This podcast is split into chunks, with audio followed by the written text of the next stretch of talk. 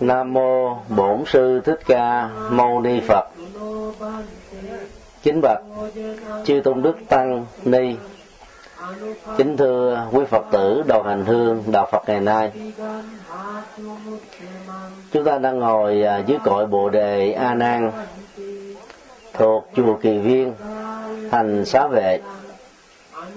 Đây là địa điểm Phật tích đầu tiên trong chuyến hành hương của đoàn chúng ta thời của Đức Phật. Đất nước Ấn Độ gồm có 16 à, nước liên bang cộng hòa. Thành xá vệ là thủ phủ của bang Kosala. Bang Kosala được phiên âm trong tiếng Hán Việt là Kiều Tác La, là bang quan trọng thứ nhì về phương diện chính trị, kinh tế, văn hóa và tôn giáo của đất nước Ấn Độ cổ đại. Đứng sau nước Ma Kiệt Đà tức là Magad dưới sự trị vì của đức vua Tần Bà Sa La. Nước Kiều Tắc La được nhà vua Ba Tư Nặc trị vì. Vua Ba Tư Nặc và vua Tần Bà Sa La là hai vị minh vương và cũng là hai vị đệ tử thuần thành của Đức Phật. Đóng góp rất nhiều trong à, việc hoàn hóa của Đức Phật. Theo truyền thống của Phật giáo Nam Tông, Đức Phật thành đạo và thuyết giảng suốt 45 năm. Theo Phật giáo à, Nam Tông là 45 năm, còn Bắc Tông là 49 năm. Trong suốt thời gian đó, Đức Phật đã à, dừng chân vào hoàng hóa tại thành xá vệ này là 25 năm và tính theo hạ lạp, tức là năm an cư, thì Đức Phật đã an cư cùng với 1.250 vị tỳ kheo tại chùa Kỳ Viên này là 19 lần. Chỉ cần dựa vào con số lượng là Đức Phật đã dừng chân lại thành xá vệ thì ta biết rằng tầm quan trọng của địa danh này. Ngày xưa đó nó thịnh bấy nhiêu. Thì bây giờ đến đây đó chỉ còn lại là những phế tích, những đền tháp mà khi hồi giáo đến đã phá hoại gần như là hết. Cội bồ đề a nan nằm trong khuôn viên chùa kỳ viên được gọi là kỳ thọ cấp cô độc tiên kỳ là viết tắt của tên thế tử kỳ đà. Cấp cô độc là một danh hiệu tôn quý mà các phật tử tại um, bang kiều tắc la này đã tôn vinh ông. Tên của ông là tu đạt. Ông là một à, thương gia nổi tiếng. Tình cờ gặp đức phật. Và nghe ngài thuyết pháp tại tỉnh tịnh xá trúc lâm. Và sau đó đó, khi trở về lại đất nước của mình, tu sĩ tu đạt, mới nghĩ rằng là nếu ta có được một cơ hội xây dựng và cúng dường cho Đức Phật một tinh xá như là Trúc Lâm tại Kiều Tất La này thì hay biết mấy. Ông đã đi tìm kiếm khắp nơi và thấy rất rõ là không có địa điểm nào lý tưởng cho bằng. Là ở tại um, thành xá vệ. Và cái vườn tức là nơi mà chúng ta đang ở được gọi là vườn kỳ đà kỳ đà là thái tử con của đức vua ba tư nặc. Vua cha thì hiểu đạo chừng nào thì các hoàng tử của ông á, lại không biết đến đạo kỳ đà là một trong những thái tử giàu có. Riêng ờ, khu vườn này mặc dù thuộc vườn ngự uyển của kiều tắc la nhưng dưới sự quản lý của ông cư sĩ tu đạt mới uh, làm gan tự mình đến gặp thái tử kỳ đà ngỏ ý cúng dường uh, khu đất bằng cách là mua toàn bộ khu vườn này. Thái tử kỳ đà cũng nói chê thôi nếu ông có đủ số vàng rải trên mảnh đất mấy chục bổ này, thì tôi sẽ sẵn lòng bán cho. Nói như thế vì là nghĩ rằng là sẽ không có ai dạy dột đến độ mua đất mà lót bằng vàng bao giờ. Nói như thế cũng được hiểu đồng nghĩa là không có bán. Thì không ngờ đó, nhất ngôn ký xuất tứ mã năng truy một quân tử mà nói thì không rút lại được các cô độc nói tôi sẽ sẵn làm, sẵn lòng làm theo đề nghị của ngài. Vừa dứt lời thì ông nói cho gia nhân mang vàng tới, lát trên mảnh đất mấy chục mẫu này. Điều đó đã làm cho thái tử kỳ đà cảm động và ông à, yêu cầu dừng việc rác vàng. Và hỏi lý do tại sao ông mua khu vườn này với cái giá đắt đỏ đến thế. Cư sĩ à, tu đạt mới giải thích rằng là trong cuộc đời tôi đã từng đi tìm các bậc minh triết trong cuộc sống. Ừ, rầy đây may đó để tìm. Nhưng bây giờ tôi là tìm ra được một bậc giác ngộ thật sự. Đó là đại sa môn cù đàm. Hiện đang ở uh, núi linh thú và thuyết giảng cho đức vua tần bà sa la cũng như là rất nhiều những người có nhu cầu về đời sống tâm linh cho nên tôi muốn ờ, xây dựng một ờ, khu tịnh xá đầy đủ để cho vài ngàn tăng sĩ có thể tu học. Thái tử kỳ đà mới suy nghĩ trong đầu rằng, chắc chắn rằng nhân vật này phải là thoát tục siêu phàm lắm, nên mới làm cho một vị đại tỷ phú lớn nhất của nước kiều Tắc la đã trọng đức kinh tài vừa nghĩ đến đó thì thái tử kỳ đà cho trả vàng lại. Chỉ nhận một số tượng trưng để cho các cô độc có thể mua. Và các cây rất là đẹp ở trong khu khu viên này đó. Thì ông không bán và ông muốn dành cái quyền để được cúng dường. Từ cái điện tích đó mà các kinh thường gọi chung là kỳ thọ các cô độc viên tức là cây cảnh hoa là của thái tử kỳ đà. Còn à, vườn đất á, là của cư sĩ cấp cô độc. Và khi giết đất người ta gọi là chùa kỳ viên nó đủ là kỳ thọ cấp cô độc viên tức là lấy chữ đầu và chữ cuối. Trong chuyến hành hương à, lần này đó thì chúng tôi dự kiến sẽ chia sẻ những bài pháp thoại gắn liền đến ờ, các phật tích dưới góc độ là các bài học. Tại ờ, thành ờ, xá vệ này đó thì những bài học à, rất là nhiều. Tôi chọn ra năm bài học căn bản. Mà mỗi khi chiêm nghiệm đến nó đó ta được rất nhiều lệ lạc và sự bình an. Bài học mà chúng tôi vừa kể đó là bài học trọng đức kinh tài. Đức á, là loại phước báo cao nhất làm tăng trưởng nhân cách và đời sống đạo đức của một con người. Phước là những cái điều may mắn do chính chúng ta tạo dựng bằng đời sống đạo đức, dấn thân và phụng sự. Phước có thể hết, đức có thể cạn. Nhưng người biết dung chồng đó thì phước và đức sẽ còn mãi với mình.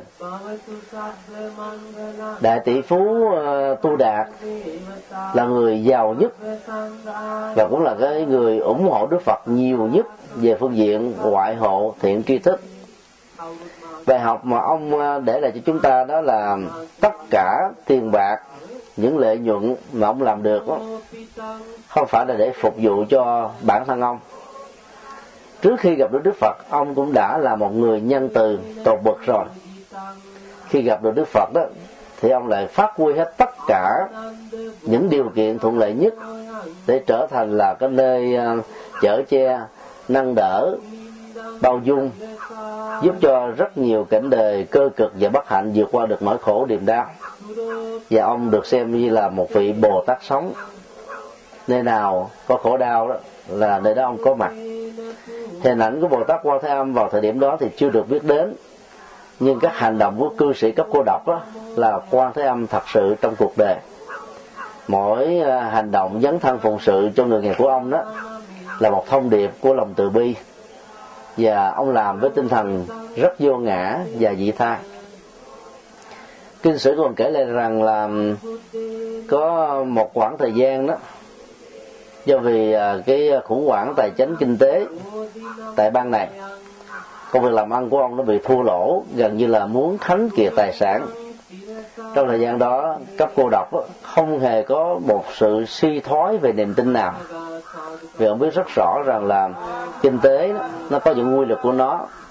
Và đi đúng theo quy luật đó, thì nó thành tựu. Đây cũng chính là nhân quả và ông cũng, cũng có niềm tin sâu xa rằng là những cái thất bại thăng trầm lên xuống trong cuộc đời đó nó chỉ mang tính giai đoạn thôi. Cho nên ông không hề khổ đau buồn. Khác rất nhiều với phần lớn chúng ta khi mình ờ, phát tâm cúng dường tam bảo làm các việc lành mà phước quả chưa có trổ đó có người sẽ hoài nghi về nhân quả. Chẳng lẽ là nhân quả không có thật? Tại sao bao nhiêu sự đầu tư của tôi đến bây giờ nó không được cái gì hết?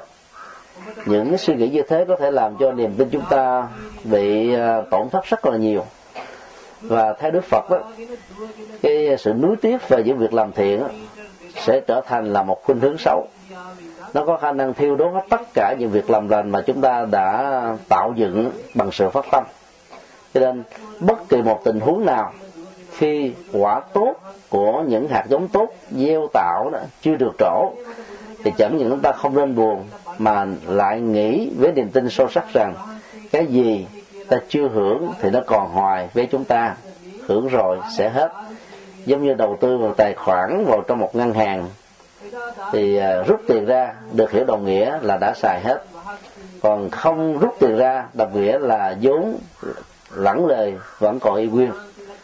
Cư sĩ cấp cô độc đã hiểu được như thế, cho nên á, dầu cho rất nhiều người bà con không đi theo đạo phật của ông những thương gia khác tôn giáo với ông đã chế nhiều ông nào là theo đại sư môn cụ đàm rồi cuối cùng cũng bị trắng tay.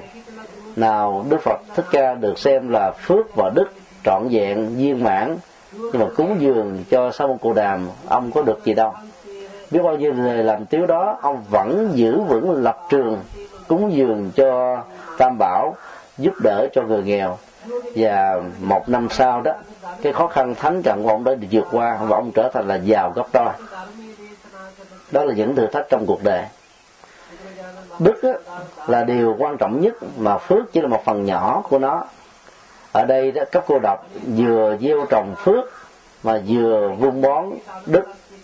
Cho nên những cái khó khăn mang tính giai đoạn đó không làm cho ông bị trao đảo và cái đức á, là cái nền tảng lâu dài giúp cho phước á, được trổ ngay cái thời điểm mà những sự uh, lẳng quẩn khó khăn trở ngại thử thách xuất hiện với chúng ta nhiều nhất. Đó là một bài học và việc tham khảo đó sẽ giúp rất nhiều cho chúng ta.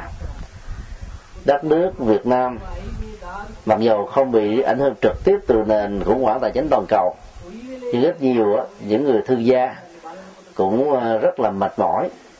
Từ giữa tháng 7 năm 2007 cho đến tháng Giêng năm 2009 á, thì nạn khủng hoảng kinh tế diễn ra trên toàn thế giới. Ảnh hưởng đến công ăn việc làm gia tài sự nghiệp. Và trong số đó có rất nhiều người không chịu nổi sự thua lỗ của mình. Vì nghĩ và tiếc của cho nên đã chọn con đường tự tử nhiều uh, tỷ phú đã ra qua đời.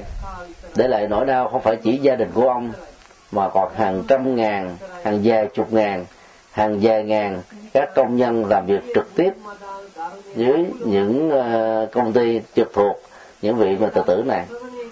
Do đó một nỗi đau nho nhỏ mà không biết làm mà làm chủ nó chuyển hóa nó đó thì nó gây ảnh hưởng và thiệt hại rất lớn cho những người xung quanh chúng ta. Đức Phật dạy tài sản á, nó sẽ có với mình trong một khoảng thời gian. Nếu biết cách phát huy đó thì nó tồn tại lâu hơn. Không biết cách phát huy đó nó có thể bị thay thế bởi những cái khác. Cái đó được gọi là vô ngã sở hữu. Người tu học Phật á, thì gieo trồng phước báo càng nhiều càng tốt nhưng không bị đấm nhiễm trên phước báo thông qua phương tiện hưởng thụ. Và khi mà các phước á, bị xài hết do không biết cách hoặc là do hoàn cảnh khó khăn đó dẫn đến sự tổn thất trong một thời gian, thì ta vẫn phải giữ cái cảm xúc của mình, đừng cho nó bị thăng trầm lên xuống. Các hạt giống tốt rồi nó sẽ trổ. Vấn đề còn lại là tính thời gian và điều kiện xung quanh. Các cô độc hiểu được điều đó, cho nên vượt qua những khổ đau. Và tạo niềm tin rất là vững mạnh ở những người cũng có tấm lòng ủng hộ Phật pháp giống như ông. Một bài học kế tiếp nữa ta có thể học được từ ờ, um, cô độc. Tức là bên cạnh ông ấy, thì có rất nhiều thân hữu cũng đều là những người đại gia triệu phú tỷ phú. Nhờ sự phát tâm mãnh liệt của ông đó mà những người khác cũng phát tâm theo. Rồi những người làm việc dưới trướng và với cái tầm ảnh hưởng của ông đó, đã bắt chước phát tâm theo. Cho nên trong số chúng ta đây cũng có người làm giám đốc công ty cũng có người làm à, đứng đầu một tổ chức. Và tối thiểu cũng là à, gia trưởng trong một gia đình. Nếu ta biết cách hướng dẫn cho những người đối tác trực tiếp hoặc là gián tiếp của mình bằng những việc làm thiện cụ thể thông qua tấm gương mà mình dấn thân đó thì vì cái sự mến mộ mình hay là trong mối quan hệ tương quan hai chiều mà những người ấy có thể bắt chước theo ta trở thành là người dẫn đầu trong ngân hàng công đức và những người khác tiếp đó theo, thì lệ lạc sẽ trở nên là muôn phần. Ở đâu cũng vậy đòi hỏi đến một người khởi sướng người khởi sướng đó sẽ mang tính cách là dẫn đạo cho những người khác có cùng tâm niệm và chí hướng phát tâm làm theo. Có rất nhiều người thích làm việc lành, nhưng không biết là làm với ai, làm như thế nào, giúp đỡ ra sao. Cho nên nếu quý phật tử có uy tín và có thời giờ, ta nên phát tâm trở thành là những người đi đầu trong các lĩnh vực đó, để kêu gọi những người khác cùng đồng phát tâm giống như chúng ta. Ai có tiền của thì đóng góp theo tiền của, ai có công sức thì đóng góp theo công sức. Ai vừa có tiền của và công sức thì làm thêm góp đôi. Vì việc làm phước báo chúng ta sẽ không bao giờ mất. Dầu nhân quả không có thật. Mỗi khi nghĩ đến các hạt giống thiện đức mà chúng ta làm lòng cảm thấy bình an hạnh phúc vì các nghĩa cử cao thượng đã để lại niềm vui hạnh phúc cho con người và cuộc đời. Huống hồ trên thực tế nhân quả là có thật. Và người con phật á, mỗi khi làm việc lành tu phước tạo đức không nghĩ cho bản thân mình trên tinh thần vô ngã vị tha đó quả phúc báo sẽ trổ nhiều hơn. Cho nên một trong sáu điều mà đức phật dạy chúng ta phải chánh niệm và ghi nhớ, đặc biệt là trong những lúc bệnh hoạn, đau ốm, là niệm phước báo, tức là nhớ lại những phước báo mình đã tặng cho người này, giúp cho người kia để lòng được bình an. Khi tâm mình bình an, giả sử vô thường có đến ngay lúc đó, chúng ta sẽ lập tức được giảng sanh về cảnh giới an lành của các đức phật. Nếu tái sanh là loại con người, chắc chắn sẽ sanh ra trong một gia đình đầy đủ mọi tiện nghi để tiếp cận được giáo dục sớm và trở thành là người thành công trong xã hội. Điều nghĩ tưởng đó rất là có ý nghĩa cho tất cả chúng ta. Cũng từ sự phát tâm trọng đức kinh tài mà cư sĩ tu đạt đã giúp cho thái tử kỳ đà từ một người không biết phật là ai trở thành là một phật tử thuần thành. Bên cạnh thái tử tỳ đà còn có những thân hữu của ông cũng do vì tin tưởng ông mà ông đã đến với đức phật. Cho nên các thân hữu của ông cũng đã quy ngưỡng tam bảo. Nếu mỗi người chúng ta hãy tự thắp sáng các hạt giống thiện và giới thiệu người thân của mình đến với đạo đó, ta đang làm công đức là mồi đèn.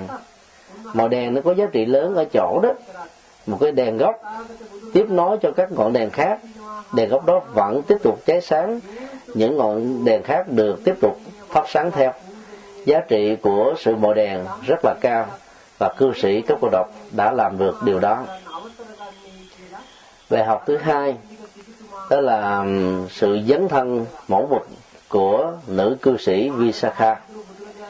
Cách uh, chùa Trúc Lâm này năm cây số về phía tay trái từ cội bồ đề nhìn ra là giảng đường lọc mẫu. Hiện nay đó thì giảng đường này chỉ còn là một phế tích các gạch vụn ngay sau khi um, cư sĩ cấp cô độc phát tâm hiến cúng và xây dựng tịnh xá rất là trang nghiêm cho mấy ngàn tăng sĩ tuột tại này thì um, trong số các đệ tử nữ của đức phật Visakha được xem là đại tỷ phú. Chỉ đứng sau cư sĩ cấp cô độc thôi. Và bà cũng là người phát tâm rất là mãnh liệt làm các việc làm cũng không thua kém gì cư sĩ cấp cô độc nhưng trong cuộc đời của bà thì sự thuận duyên đó là nhiều hơn cư sĩ các cô độc. Không có những cái thách đố thăng trầm như là ông. À, khi đến với đức phật đó, thì à, visaka đã phát nguyện tám điều lành. Thứ nhất là phát tâm cúng dường y cho tất cả chư tăng đến tu học tại thành xá vệ này suốt cả trọn đời. Thứ hai là cúng dường tất cả y cho chư tăng mười phương đến dù ở trong một thời gian ngắn. Thứ ba cúng dường cho tất cả các chư tăng có nhu cầu đi quần hóa ở chỗ khác mà xuất phát tại điểm này. Thứ tư là cúng dường à, à, y tắm mưa cho chư tăng và tư ni. Thứ năm đó là cúng dường à, thực phẩm và thuốc thang cho bất kỳ một chư tăng nào ở tại địa phương hay là nơi khác đến đang bị bệnh và cần đến sự chăm sóc. Thứ sáu đó là giúp đỡ cho rất nhiều người nghèo có thể vượt qua được nỗi khổ niềm đau. Thứ bảy đó là ừ, ủng hộ tăng bảo một cách hết mình ờ, và phát tâm trọn đề dân cúng cháo vào buổi sáng cho chư tăng. Và thứ tám, bất cứ lúc nào à, Phật pháp cần đến thì bà phát tâm làm không bao giờ mệt mỏi. Tám lời phát nguyện đó, đó nó có một ý nghĩa đạo đức rất lớn. Và Visaka cũng là một người phụ nữ à, rất là lý tưởng về ba phương diện. Người vợ được à, chồng sủng ái trung thủy, đảm đang, thương yêu con. Người mẹ lý tưởng của gia đình và là một người phật tử thường thành. Nếu cấp cô độc là cư sĩ nổi tiếng về nam giới, thì Visakha là nữ cư sĩ vĩ đại cũng không kém. Về học mà ta học được ở bà, đó là đến với tam bảo là để học hỏi chánh pháp và học hỏi chánh pháp là để thực tập có được niềm an vui hạnh phúc. Cúng dường cho tăng bảo là để tạo cơ hội cho những vị xuất gia chân chính. Làm công việc hoàng hóa không phải bận tâm đến uh, chén cơm ma áo. Và chứ không bao giờ có một ý nghĩ riêng tư gì để tư hữu hóa những người mà mình cúng dường. Như thỉnh thoảng đây đó vẫn có một số người trong chúng ta rơi vào tình huống như vừa nêu. Visaka là một mẫu Phật tử lý tưởng và tu học cũng không thua kém gì chư tăng. Rất nhiều à, chư tăng và chư ni. Mỗi khi giải đãi chỉ cần nghĩ tưởng đến hai cư sĩ vĩ đại này lòng cảm thấy tinh tấn nhiều hơn. Thì chẳng lẽ là một người xuất gia lại không tu học bằng được như là những người cư sĩ mẫu mực do đó là một người cư sĩ à, có tu học có vững chãi trên con đường hành trì ta cũng trở thành là bài học không phải chỉ riêng cho người cư sĩ gia mà còn có cho nhiều người xuất gia chân chánh nữa. Đối với người xuất gia đó trong thời đại của đức phật thì à, không có à, lao động không có kinh doanh thương mại không có làm bất cứ những việc gì thuộc về cuộc đời mà chỉ lo chuyên tâm hành trì. Sáng mê đó thì thiền quán sau đó là kinh hành cái đến là vào thành để khắc thực. Và đây là một cái phương tiện để giao tiếp quần chúng và giúp cho quần chúng biết đến đạo Phật tiếp nhận tạp phẩm xong thì dành một thời pháp thoại để tạ ơn những người tín chủ đã giúp đỡ cho mình. Và chiều tối về tiếp tục thiền quán, tu tập. Và cả một ngày, sáu thời trong sự hành trì để trải nghiệm cảm lạc, hạnh phúc và an vui. Cho nên sự hỗ trợ của những người cư sĩ tại gia rất có ý nghĩa. Và Visakha ngoài sự hành trì của mình, còn là những người đóng góp rất là vĩ đại cho sự phát triển tăng đoàn tại nước Kiều Tắc La này. Và bên cạnh đó, bà còn xây dựng một giảng đường tên là Lọc Mẫu. Cách đây trăm cây số, giảng đường này rất lớn. Đất ờ, nước Kiều Tắc La cũng là một cái nơi vì có sự hoàng hóa của Đức Phật, cho nên các vị giáo sĩ của kỳ na giáo, bà la môn giáo và nhiều trường phái lớn nhỏ khác nhau quy tụ về. Các cuộc đối thoại liên tôn giáo và liên triết học thường xuyên được diễn ra tại giảng đường lọc mẫu. Và đó là một trong những cái điểm nhấn rất quan trọng mà chúng ta có thể xem đó như là một bài học lịch sử. Nếu các cô độc xây giảng đường ở trong tịnh xá kỳ viên, chủ yếu cho tăng, ni và phật tử tu học thì giảng đường lọc mẫu là một cơ hội để đức phật và các vị đệ tử lớn có thể tiếp xúc với các triết gia, các nhà tôn giáo và thông qua các cuộc đối thoại đó, đức phật đã giúp cho họ tìm ra được ánh sáng giác ngộ, giải phóng mình khỏi các thần linh không còn nô lệ vào định mệnh, số phận, không còn tin tưởng ngẫu duyên hên xui, không còn sợ vào bất cứ một cái điều gì mà nó không thuộc về nhân quả và đời sống đạo đức cũng tại giảng đường lập mẫu do Visakha xây dựng Đức Phật đã làm cho ánh sáng của đạo Phật ngày càng rộng mở trên nước Kiều Tác Lao này. Như vậy, nếu tính về thế chiến lược, thì Visakha là một người đã có tầm nhìn xa và sự hiểu biết rộng. Vì mà thấy rất rõ, nếu Đức Phật chỉ thuyết giảng ở tại tịnh xá kỳ viên, thì những người khác tôn giáo không có cơ hội để tìm hiểu được Đức Phật. Lý do rất đơn giản là ngại, cho nên không dám vào chùa. Còn giảng đường lọc mẫu là một giảng đường rộng mở. Nơi đó ngày nào đức phật sau khi khắc thực xong cũng ghé về đây ngồi dùng cơm. Rồi đó là cơ hội để nhiều người đến tham vấn ngài. Cho nên là một người nữ cư sĩ mà là có một cái tầm nhìn sâu sắc như thế ta cũng nên học hỏi theo nghĩa là muốn cho Phật pháp được phát triển, thì cái nơi tu học không chỉ giới hạn trong một ngôi chùa, vì chùa chỉ dành cho tu sĩ và người phật tử thường thành đến. Còn những cái phương tiện như là giảng đường lọc mẫu đó, nó làm cho mọi người cũng có thể đến. Hiện nay, những người cư sĩ là có thuận lợi hơn người xuất gia của chúng tôi. Ở chỗ đó, quý vị làm các lĩnh vực ngành nghề khác nhau. Khi mình tiếp nhận được giáo pháp của đức phật rồi cảm thấy được niềm an vui, hạnh phúc. Thì mỗi người nên là một bánh xe chánh pháp, ta tiếp xúc với người thân, người thương, các thành phần giao tế để giải thích về chánh pháp của đức phật bằng sự hiểu biết và ngôn ngữ trong lĩnh vực ngành nghề của mình. Thì Phật pháp sẽ dễ được người khác tiếp cận hơn. Bởi vì người tu sĩ không thể có mặt khắp mọi nơi, mọi chốn như người tại gia được và số lượng của họ cũng không đủ nhiều như là người tại gia. Và hãy bắt chước cư sĩ Visakha tạo ra những cái phương tiện. Và chính bà cũng là một trong những người đã từng có những cuộc đối thoại liên tôn giáo với các phật tử và với những người tín đồ thuộc các tôn giáo khác. Nhờ đó người ta hiểu sâu về phật pháp hơn. Nhờ đó giúp đỡ được họ vượt qua được những nỗi khổ, niềm đau thường gặp ở trong đời sống bài học thứ ba là bài học trợ giúp không vụ lệ. Chứ tôi muốn nói đến um, tôn giả a nan. A nan là người um, có được cơ hội làm thị giả đức phật trên dưới 20 năm. Và trước khi um, a nan làm thị giả của đức phật đó thì cũng có rất nhiều vị tỳ kheo đã làm công việc này rồi. Nhưng cũng không ai có cái tính cách chu đáo như là ngài a nan được. Ngài a nan rất là tinh ý từ chối những lời đề nghị của um, ngài uh, xá lợi phất và một quyền liên. Vì sự sợ người ta đàm tiếu rằng về uh, quan hệ huyết thống á ngài là em của đức phật.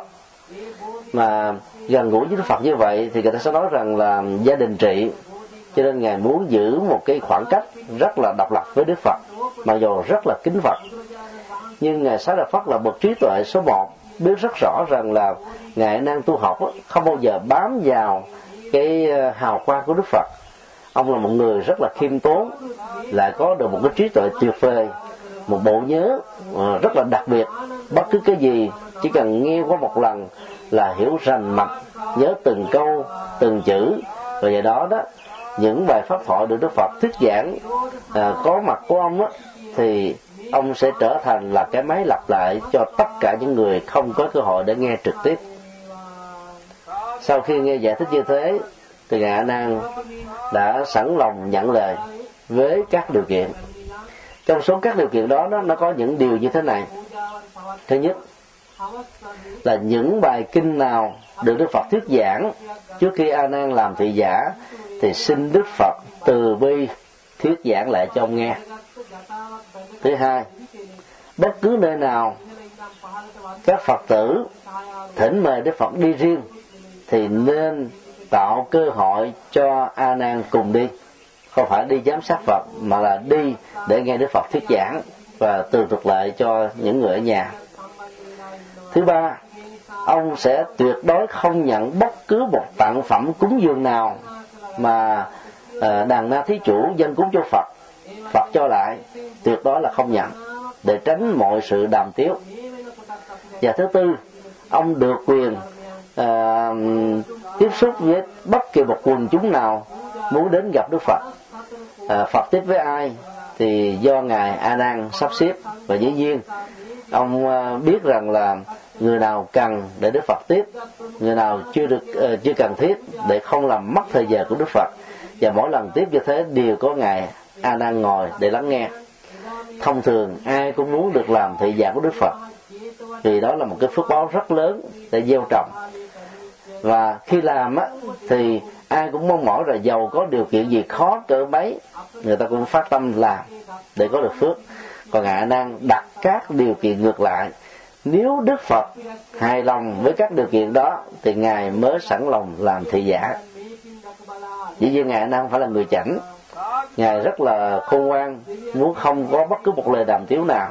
Và đức phật đã nhận các lời đề nghị của a nan.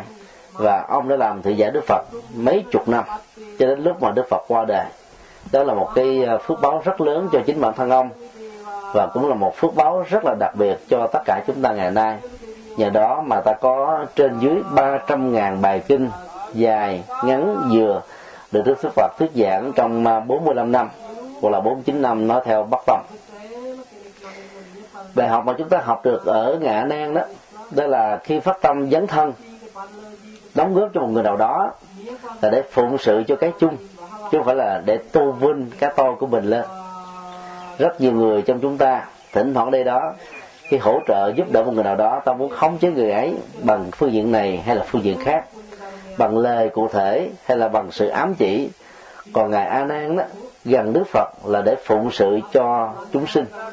Bởi vì ngài biết rất rõ rằng là tội giác của đức phật, không ai trên cuộc đời này có thể sánh bì. Và bộ nhớ của tất cả các vị xuất gia theo đức phật, đến thời điểm đó nó không ai có thể hơn được chính bản thân ông. Cho nên ông không nghĩ lại, nhưng ông muốn tận dụng cơ hội này như là một cái dịp quý báu nhất để tự mình có thể chiêm nghiệm những minh triết mà đức phật đã dạy trước khi ông làm thị giả và có cơ hội truyền đạt lại những điều đặc sắc nhất mà đức phật đã dạy cho tất cả mọi người cùng nghe. Cái tinh thần dấn thân vô gì lệ đó nó trở thành là một bài học minh triết cho tất cả chúng ta cùng noi theo. Cái hay của tôn giả nan đó đó là trong suốt thời gian làm tỳ giả không có một vị tăng chúng nào không hài lòng với ông cũng không có bất cứ một phật tử nào có thái độ không hài lòng với ông. Vì ông căn phân trước sau à, rất là rõ.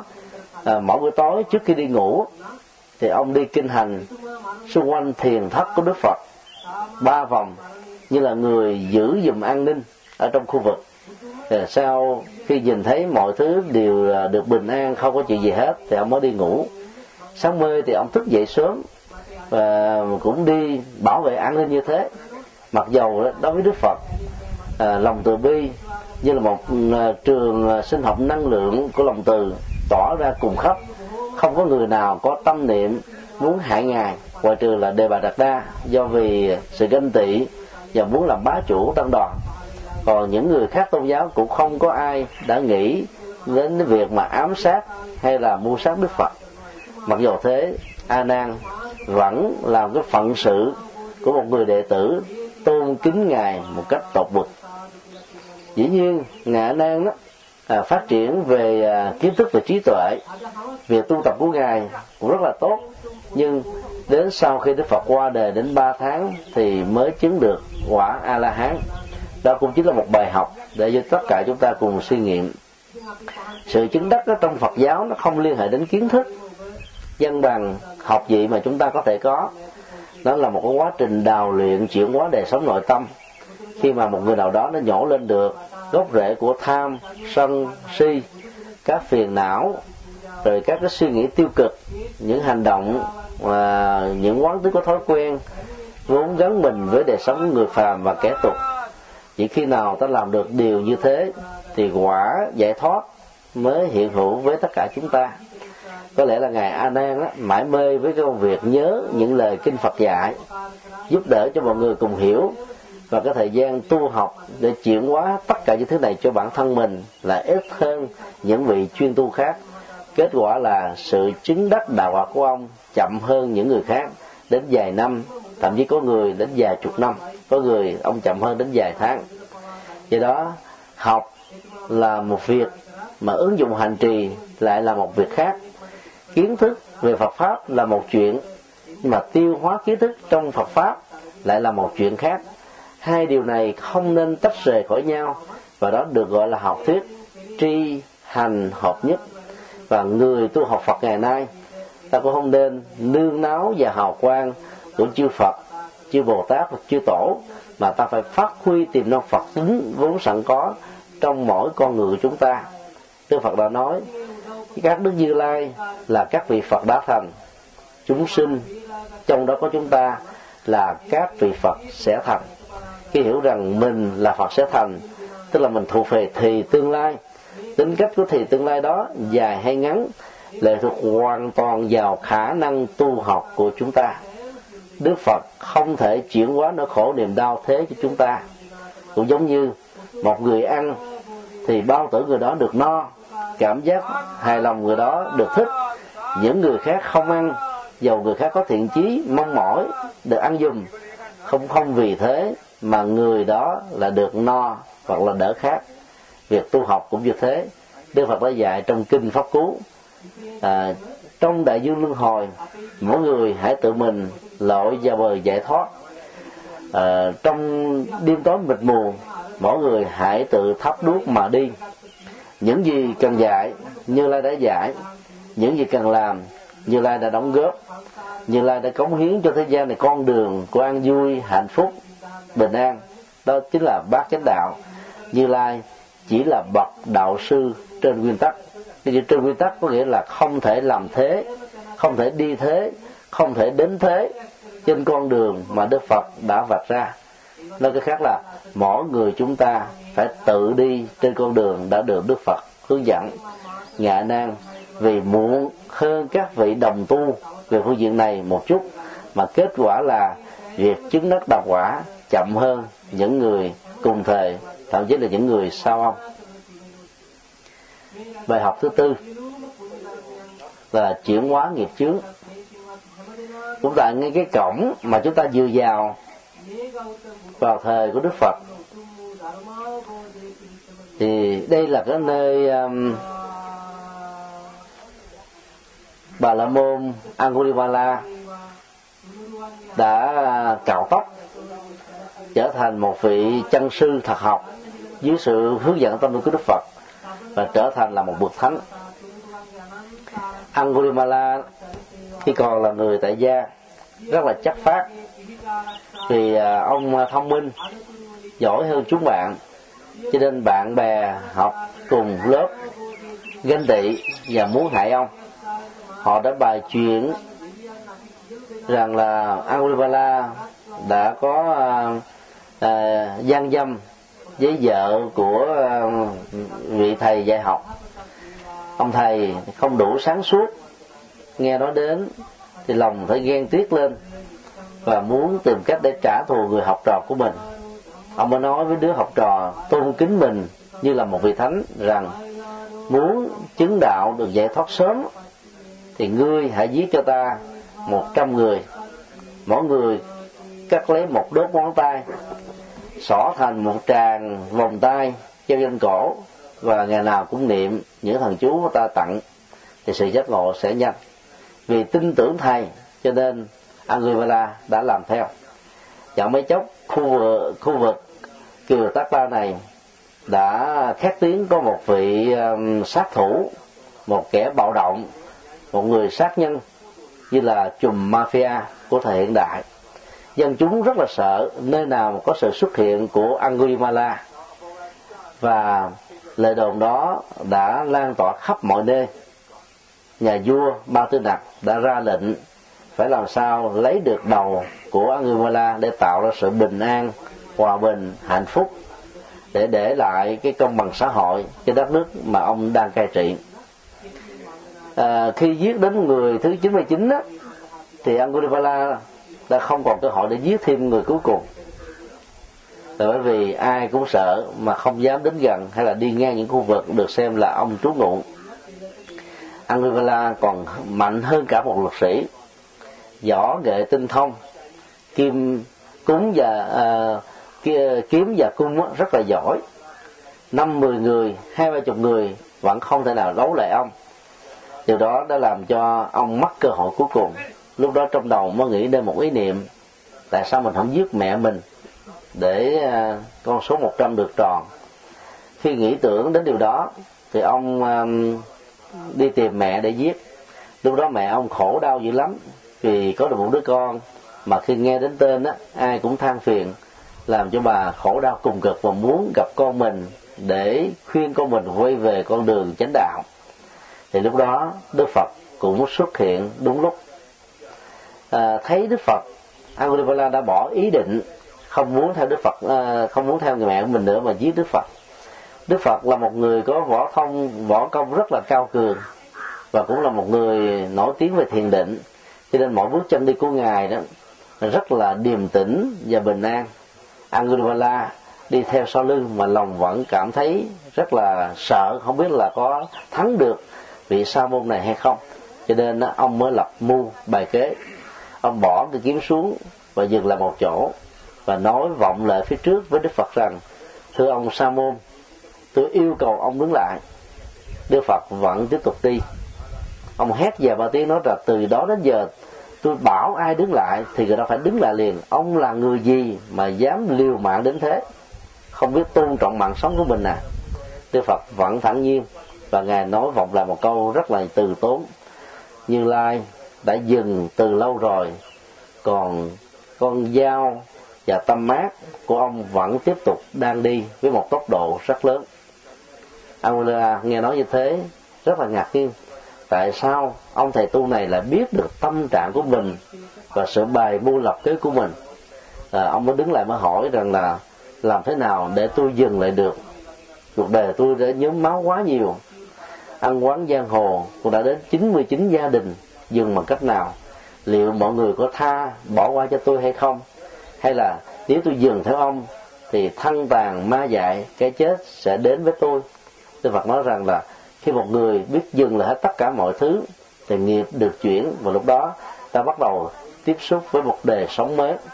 Nghe lời nói ngắn gọn đó, với phẩm chất thông minh, như được khai sáng bởi một phần và mặt trời tuệ giác ông đã quỳ sụp xuống và mong được làm đệ tử của đức phật. Lúc đó đức phật đã cạo đầu ông ở tại tịnh xá này và kể từ khi trở thành là một bậc xuất gia, đức phật khuyên ông là tu hạnh từ bi. Để tháo mở hết tất cả những ăn quán giang hồ những quan trái với 99 hương hồn chết một cách đau đớn do niềm tin mê tín và một vị thầy à, không đúng đắn. Và đồng thời đức phật cũng dạy ông là phải giúp đời cứu người để vượt qua cái nghiệp hiện tiền mà ông đã sát hại rất nhiều người chết và để lại nỗi đau cho rất nhiều gia đình. Khi nghe tin uh, Angulimala có mặt tại tịnh xá. Thì vào vua ba tư lạc đã cầm quân đến và đến gặp đức phật. Vua ba tư lạc có nói, con rất kính trọng như lai thế tôn vì ngài là thầy của con. Con kính trọng ngài hơn nữa ở chỗ là ngài dạy đạo đức và mang lại cái công bằng xã hội như một sự cải cách rất là lớn trong bối cảnh của ấn độ thời này. Nhưng con cũng rất kính mong ngài không nên dung dung tha cho Angulimala vì con là vua của nước này, cần phải xử Angulimala theo luật. Nếu không làm như thế, xã hội này sẽ bị loạn lạc nhiều hơn. Đức Phật hỏi nhà vua, trên đường vào cổng chùa đó, ông có gặp một tỳ kheo quét sân? Nhà vua nói dạ con có thấy. Đức Phật nói, đó chính là Angulimala nhà vua ngạc nhiên, từ thuật với Đức Phật. Khi nãy thấy nhà sư quét rác với tư thế rất là trang nghiêm tỏ ra một cái gì đó rất là đặc biệt hơn những người bình thường. À, trẫm đã không cầm lòng được đảnh lễ vị sư ấy rồi. Thì Phật nói nếu đại dương muốn bắt Angulimala theo luật đã định thì ngài được trọn quyền Angulimala sẵn sàng theo ngài để uh, trở về nhà tù uh, rửa tội. Uh, nhà vua không tin vào những gì mình vừa nghe đức phật nói hỏi lại vài ba lần và được đức phật xác quyết như thế à, kể từ khi à, đi tu đó thì nghiệp bắt đầu được chuyển bằng à, sự nỗ lực nhận thức của tâm thay đổi hành vi và sửa đổi quán tính. Cho nên Angulimala đã trở thành một người hoàn toàn khác. Mặc dù ông tu chỉ cũng mới được vài tháng mà thôi. Nhà vua à, không còn cách nào khác là lặng lẽ đi vào cửa sau của tỉnh xá à, trúc la kỳ viên lát nữa chúng ta sẽ đến để đi về trong đó quần chúng bên ngoài thì đang biểu tình để đòi mạng à, Angulimala kể từ khi xuất gia đó thì Angulimala được đổi tên là Asimka. Nếu Angulimala được hiểu theo cái đen là người đeo dòng chuỗi được kết bằng các đốt ngón tay thì Ahimsa được hiểu là vô ngã hay là bất bạo động. Tức là nội cái danh xưng tên gọi trước và sau khi đến đạo của Angulimala để cho chúng ta thấy cả một cái tiến trình của sự chuyển nghiệp. Người đeo vòng tay, tức là người sát nhân. Ahimsa là người à, bất bạo động, tức là phát triển lòng từ bi. Như vậy sự chuyển nghiệp theo Phật giáo đó là gieo vào trong tâm thức và thể hiện bằng hành động cụ thể. Những hành nghiệp mới có cái năng lực ngược lại với hành động cũ vốn được xem là tiêu cực. Và năng lực thiện mới này nhiều chừng nào thì cái khả năng chuyển hóa loại trừ hạt giống cũ đối lập với nó nhiều chừng đó, chuyển nghiệp là một tiến trình tự nhiên của nhân quả. Và sự nỗ lực chúng ta có ý nghĩa rất lớn trong mọi tình huống. Cho nên á, sám hối không vẫn chưa đủ. Sám hối là ta bày tỏ cái tội lỗi trước phật và với lương tâm của mình. Nó chỉ là một cái phương diện bắt đầu của sự chuyển nghiệp chuyển việc thật sự là ta thay đổi cả hành động lời nói suy nghĩ, suy nghĩ. Và và ta đầu tư cái mới này nhiều chừng nào thì cái lực bù trừ nhân quả sẽ diễn ra nhanh chóng chừng đó. Thì lúc đó nghiệp xấu sẽ rời khỏi ta và nghiệp tốt sẽ bắt đầu trổ. À, khi biết nhà vua đã lặng lẽ rời khỏi tịnh xá kỳ viên thì những người và những gia đình là nạn nhân của à, À, Angulimala cũng đã từ bỏ ý định ừ, trả thù ông và họ cũng lặng lẽ ra về. Đây là sự mầu nhiệm chưa từng có của sự chuyển nghiệp. Ngày nào Angulimala cũng ờ, đi khắc thực. Nhưng có nhiều nhiều ngày đó vì quét sân chùa trễ, cho nên ông đi khắc thực muộn hơn và thường đi một mình, như là một mặt hạnh. Thì khi đi ra ngoài ờ, các ngõ phố vào trong thành đó thì có một số người nhận diện và biết được rằng đây là Angulimala ngày xưa. Người đã giết chồng tôi, anh tôi, cha tôi, con trai tôi, em trai tôi, vân vân. Thì họ ném đá rồi đánh đập bằng gậy gọc, làm cho ông bị chảy máu, sưng đầu, bầm tay, bầm chân. Có nhiều buổi đi về không nổi, nhưng mà ông vẫn ráng về. Trong lúc bị trả nghiệp xấu như thế Anguilla chưa từng khởi sanh lên một ý niệm giận dỗi hay là à, có một cái tâm hận thù gì và biết rằng đây là cơ hội tốt nhất để ông trả nghiệp ở hiện tại. Và khi về đến chùa đó thì Đức Phật có nói thay gì à, nghiệp của ông la sẽ phải đền mạng nhưng mà nhờ sự chuyển nghiệp và tu hạnh từ bi cho nên nghiệp trổ quả hiện tại chỉ là đánh đập thôi so với cái việc đền mạng của 99 người là rất ít. Đó là sự mầu nhiệm của hành động chuyển nghiệp. Chúng tôi à, nương vào à, nội dung của câu chuyện này. Và trong năm 2009 á, chúng tôi đã có được à, 5 lần vào trại tù K20 huyện Dòng Trơm tỉnh Bến Tre để thuyết giảng cho các phạm nhân à, tội hình sự 5 năm đến 20 năm tù giam. Chúng ta thấy rất rõ là nhiều phạm nhân đó luôn luôn có mặc cảm rằng là cuộc đời của mình đến giai đoạn này là phế bỏ rồi vì tội lỗi ngập đầu có quay đầu cũng chưa chắc là bờ nhưng khi nghe được cái câu chuyện mà chúng tôi vừa kể với vị nghe tại trại giam thì rất nhiều anh em phạm nhân đã khóc. Đã khóc vì biết rằng là à, cuộc đời của mình vẫn còn có một cái um, à, gì đó rất là lạc quan ở phía trước. Vấn đề còn lại là tin và nỗ lực để thay đổi thôi chứ không có gì là quá muộn nhất là cho sự hội đầu. Hội đầu về đời sống đạo đức á, bao giờ cũng tốt cho nên sự chuyển nghiệp là điều mà tất cả những người phật tử, dù là xuất gia hay là tại gia, tu theo phật cần phải hướng về. Chứ đừng có nghĩ chỉ lại phật, vài ba ngàn lại, vài chục ngàn lại trong cuộc đời là nghiệp có thể hết. Nghiệp chỉ có thể thay đổi bằng nghiệp tích cực. Đó là sự chuyển nghiệp một cách có hiệu quả nhất. Nếu trước đây, bàn tay này đã từng mang lại nỗi đau, chết chóc, thương tổn, thì khi chuyển nghiệp ta cũng phải dùng tiếp tục bàn tay này để mang lại hòa bình, tình thương, hạnh phúc và bình an. Tâm này trước đây đã làm cho người khác khổ đau, thì bây giờ cũng phải vận dụng nó để làm cho mọi người được hạnh phúc. Muốn chữ nghiệp được nhiều, thì các hành động tích cực mới phải được gieo gấp hai cho đến nhiều lần. Càng gieo nhiều chừng nào, thì luật bù trừ của nhân quả sẽ được diễn ra chừng đó. Đó là một bài học vô cùng quý giá.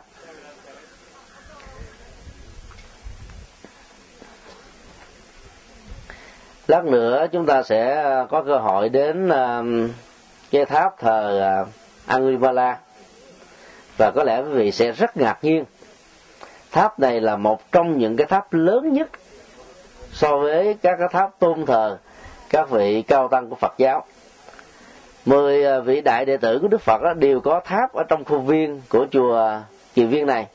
Nhưng mà không có tháp của vị đệ tử nào có thể lớn bằng như là vô não chúng ta hãy suy nghĩ. Các vị kia là chân tu thật học từ lúc còn là tại gia cho đến lúc vào làm đệ tử Đức Phật đã trở thành những bậc thánh rất là lâu. Mà tại sao các tổ tại Ấn Độ không làm tháp lớn hơn Angulimala? Đó là một triết lý. Triết lý đó ra nhắc chúng ta rằng là đừng nên mặc cảm tội lỗi của quá khứ. Đừng nên tự dày vò lương tâm của mình vì cái đó nó làm cho mình bị khổ đau nhiều hơn. Tốt nhất á, là hãy chuyển nghiệp. Thì chuyển nghiệp ta có cả một tương lai. Ta cả ta có cả một đời sống mới. Angulimala đã làm được điều đó cho nên các tổ tại Ấn Độ á, dựa vào à, cái nền minh triết chuyển nghiệp này để tạo ra một bài học tôn vinh ông lên để cho mọi người trong cuộc đời nếu trong quá khứ đã từng có một lầm lỗi gì á, có cơ hội để làm mới chứ không nên bỏ cuộc. Vì làm mới sẽ giúp cho chúng ta được hồi đầu.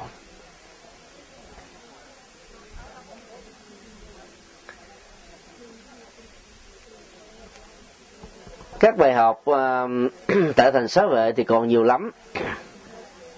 Những điều chúng tôi vừa nói nó chỉ là một số rất ít để chúng ta cùng chiêm nghiệm. Và tại đây đó hầu như là phần lớn các bài kinh thuộc kinh đạo Bali đó được Đức Phật thuyết tại chùa Kỳ Viên này trong khi đó đó, các bản kinh đệ thừa đó, phần lớn được Đức Phật thuyết giảng tại núi Linh Thú. Hai địa điểm quan trọng này đó, nó trở thành là nơi mà tất cả tăng ni đều hướng về, mặc dầu trong bốn phật tích chính. Xá vệ ít được các đoàn đến chiêm bái và tham quan. Nhưng nói về ý nghĩa của sự hoàn pháp, thì có thể nói là xá vệ, đặc biệt là tự sát kỳ viên, là cái trung tâm quan trọng hàng đầu ngay cả ở sa náp là nơi đức phật chuyển pháp luân lần đầu tiên độ năm nam à, kia chẳng như cũng không quan trọng là hơn nơi này. Vì chưa bao giờ đức phật đã có một cái à, thời gian trú ngụ quá dài như là ở tại đây. Và bài học cuối cùng đó là à, tưởng niệm và giá trị. Ý chúng tôi muốn nói đến cây bồ đề mà chúng ta đang ngồi dưới bóng mắt của nó trong à, 25 năm có mặt ở tại thành à, xá vệ đó, thì à, có khoảng năm mùa an cư kiết hạ đức phật không có mặt tại đây. Một số sách sử khác nói là chỉ có một mùa đức phật nhập hạ ở một khu vực khác thôi. Thì vì đức phật gắn bó với đất nước kiều Tắc la này quá nhiều, cho nên là hàng chục ngàn phật tử rất là kính mến ngài. Ờ, rất là hàng ngàn tăng ni đó tu học với ngài đó. Mỗi khi mà thiếu vắng ngài thì họ lòng cảm thấy um, buồn bã dữ lắm. Cho nên một uh, năm nọ ngài nhập hạ một chỗ khác không có mặt tại tịnh xá kỳ viên. Thì tăng chúng buồn và tu không có tinh tấn như ờ, khi có ngài tại đây. Phật tử cũng có phần dài đãi hơn. Thì ngài nan á mới nảy sinh ra một ý tưởng. Ta hãy tìm một cái gì đó để tạo ra biểu tượng về sự có mặt của đức phật ở trong tịnh xá kỳ viên này ông mới nảy ra một cái sáng kiến là xin chiết một nhánh của cây bồ đề tại bồ đề tràng nơi đức phật thành đạo về trồng tại tỉnh xá kỳ viên này để khi đức phật đi giảng kinh thuyết pháp ở xa, nhập phạ ở những nước khác, thì hình ảnh cây bồ đề này được thay thế cho đức phật. Trình ý tưởng đó lên, đức phật đức phật đã đồng ý. Từ đây mà về bồ đề đạo tràng nếu đi theo con đường bộ mất cả tháng trời làm sao đáp ứng được? Và quay trở lại cũng phải mất cả tháng trời. Cho nên á tôn giả a nan đã đề nghị uh, tôn giả ờ, uh, một kiền liên dùng thần thông của mình để bay về bồ đề đạo tràng cho nhanh hơn. Một kiền liên là nổi tiếng về thần thông số 1 thì ngài một kiền liên là chiết một cái nhánh cây bồ đề mang về đây thì lúc đó trong tăng chúng á, họp lại mới bàn là ai sẽ có được cái danh dự để trồng cây bồ đề này. Lúc đó cư sĩ cấp cô độc là người hiến cúng. Và các vị thánh tăng mới đề nghị là vua à, ba tư nặc xứng đáng nhất với cái cái cái um, à, cái quyền ưu tiên trồng cây bồ đề. Nhưng nhà vua đã từ chối. Nhà vua nói như thế này chính thể thì có thăng trầm. Có giai đoạn á, thì được người ta quý mà giai đoạn khác á, người ta không còn thích nữa. Cho nên gắn liền Phật giáo với các chính thể đó thì vận mọi của Phật giáo cũng bị thăng trầm theo. Cho nên tốt nhất là à, ta chỉ đến nơi đây để chứng kiến thôi. Còn công việc đó dành cho các Phật tử. Thì tăng chúng mới đề nghị à, cư sĩ cấp cô độc à, có được cái danh dự trồng cây bồ đề này và ngay cái ngày trồng cái bồ đề á trước sự chứng kiến à, của phật của vua ba tư nặc và rất nhiều thần dân cũng như là tăng ni thì ngày hôm đó đức phật cũng ngồi dưới ngay cái cội bồ đề còn nhỏ để trải nghiệm một à, đêm thiền quán với tất cả chúng tăng từ từ đó đó cây bồ đề này được xem như là biểu tượng của đức phật. Nhưng người nghĩ tưởng ra là a nan cho nên người ta mới đặt là cây bồ đề a nan.